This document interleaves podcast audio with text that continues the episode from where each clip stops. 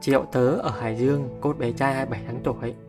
Mọi người trong ngõ chị đã quen với cảnh, Ngày ngày chị bế con đi ăn trực. Chẳng phải nhà chị khó khăn gì, Mà bởi con chị không hứng thú với các món mẹ nấu. Chị tâm sự, Không hiểu sao mình nấu món gì, Con cũng không chịu ăn, Nhưng lại luôn hào hứng với các món ăn của nhà hàng xóm. Bữa nào không ăn trực, Chồng chị phải mặc quần áo siêu nhân Nhào lộn Hoặc đeo mặt nạ tội không, mua gậy. Nhìn cảnh anh họ diễn mệt, Thở không ra hơi, Mà thằng bé chỉ miên cưỡng há miệng, Ăn được vài miếng cơm. Thấy cũng tội. Ba đại chào các bố mẹ. Trước khi bắt đầu, Dành cho bố mẹ nào lần đầu tới podcast này Đây là nơi tớ chia sẻ hành trình dạy Và chăm sóc bé nhà. Podcast dành cho những bạn đã có con, Chưa có, Hoặc chuẩn bị kết hôn. Bởi Đâu ai cũng phải làm bố Làm mẹ thôi Ai cũng phải dạy một đứa trẻ Phải không nào Cảm ơn sự quan tâm và ủng hộ các bạn. Và giờ, câu chuyện của tớ bắt đầu từ Bé Vi nhà tớ có tặng người nhon nhon. Từ tháng thứ sáu là tớ được nghe nhiều lời chê kiểu Do sữa mẹ nóng, sữa mẹ không thơm nên con không tăng cân, không ố nu được như con hàng xóm. Tớ thì kệ, bố mẹ mi nhon mà con tròn quay thì con ai ta? Một tuổi, bé được khuyên phải dỗ con ăn nhiều cháo vào Bọn trẻ này không ép vào nó không ăn đâu Hoặc đổi sữa nào mà bé tăng cân đi Vợ chồng tớ lúc đó như chống lại cả thế giới Khi liên tiếp cạo hàng vào thúc giục nhà tớ mau mau cho con ăn để tăng cân Đủ các lời khuyên như là uống thuốc bổ này nè Dùng thêm cốm, men vi sinh kia đi Để giúp con ngon miệng Vì con còi quá, tội nghiệp con lắm khi đó mọi hoạt động chơi đùa vui vẻ, chạy nhảy nhanh nhẹn của bé hầu như chẳng ai quan tâm. Bé nhanh lẫy, nhanh bò, nhanh ngồi đều không quan trọng bằng việc tháng này tăng bao nhiêu cân, giờ được mấy cân rồi. Sao một tháng mà tăng ít thế? Giống như các bạn, lúc đó áp lực của vợ chồng tớ ta gấp đôi, gấp ba so với những bố mẹ, con nhà người ta. Chừng nào bé vẫn còi là khi đó mọi người xung quanh luôn nghĩ nhà tớ không biết chăm con. Lúc đó vợ chồng tớ bị ám ảnh cái cân. Cứ cuối tháng mà cân không nhích thêm số Là bị mọi người kết luận Con coi thế Coi chừng sau này bị suy dưỡng đó. Chà và để yên tâm, Vợ chồng tớ cho con đi thăm khám bác sĩ Bác ngạc nhiên vì bé có bệnh gì đâu mà bố mẹ đi đi khám Ừ ha Bé có biếng ăn Mà cân nặng chiều cao, Số đo vòng đầu, luôn nằm trong khung tăng trưởng của WHO mà. Bé biếng ăn tối vì khi con đi học về, tớ sợ con đói, nên lấy ít bánh cho con ăn vặt trước. Từ đó khiến con cảm giác no, mà no rồi sao ăn nữa. Bản thân tớ là sai, quá sai việc này. Bà nội bà ngoại thường đánh giá con ăn ít hay nhiều bằng độ cao của cái chén cháo.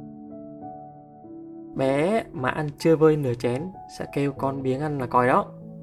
Trong khi trái cây là bé nhà thơ thích ăn lắm Có cái nào do vợ chồng thờ nấu không ngon không ta? Bé mi nhon hơn con người ta Nhưng con vẫn chơi nhanh nhẹn, hoạt bát Sai gì làm đó, biết làm trò Chơi với bé là ba bé mệt trước Lạ thiệt Bác sĩ Nguyễn Chi Đoàn nói Ở Việt Nam nếu ai nói con bạn còi Nghĩa là bé bình thường Bé bình thường Nghĩa là bé vừa cân còn ai nói bé bụ bẫm, dễ thương, coi chừng bé đang béo phì đấy.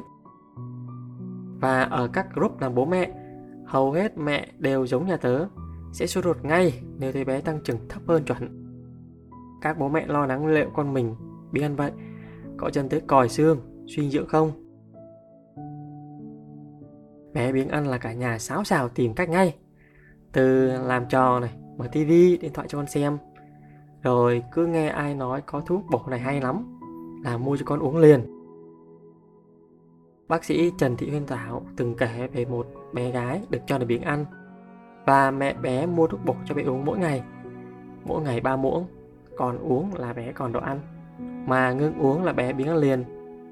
Nhưng ta ở chỗ thuốc bổ đó có chứa corticoid Khi uống liều cao sẽ kích thích ăn uống rất nhanh và nhiều. Nhưng uống không theo chỉ định của bác sĩ sẽ gây ra ảnh hưởng tới sức khỏe của con.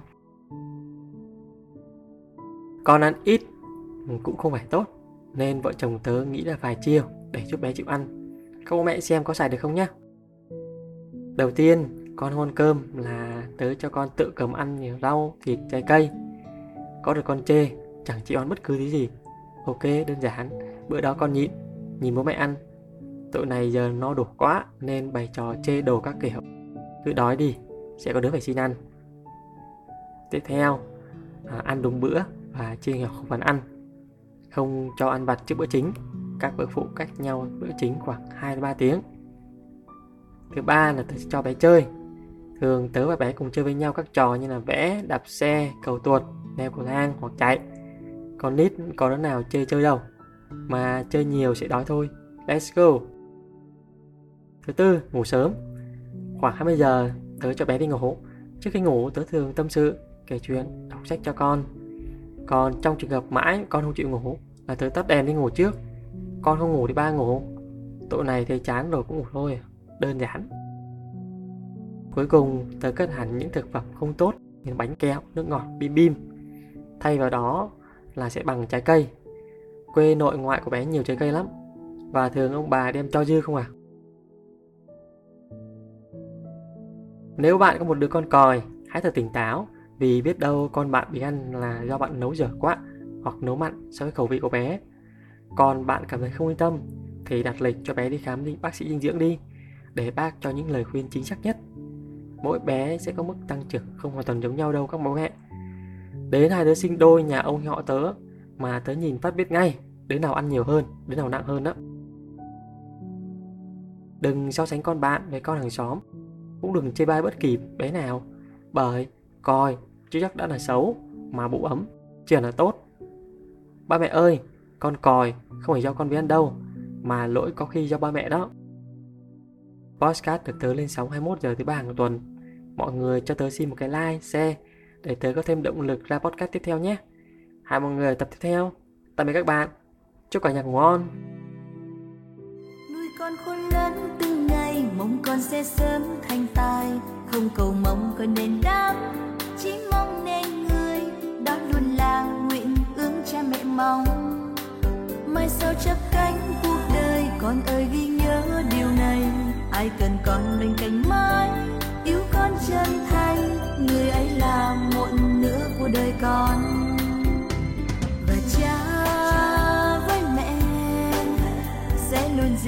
Hạnh phúc của đời con.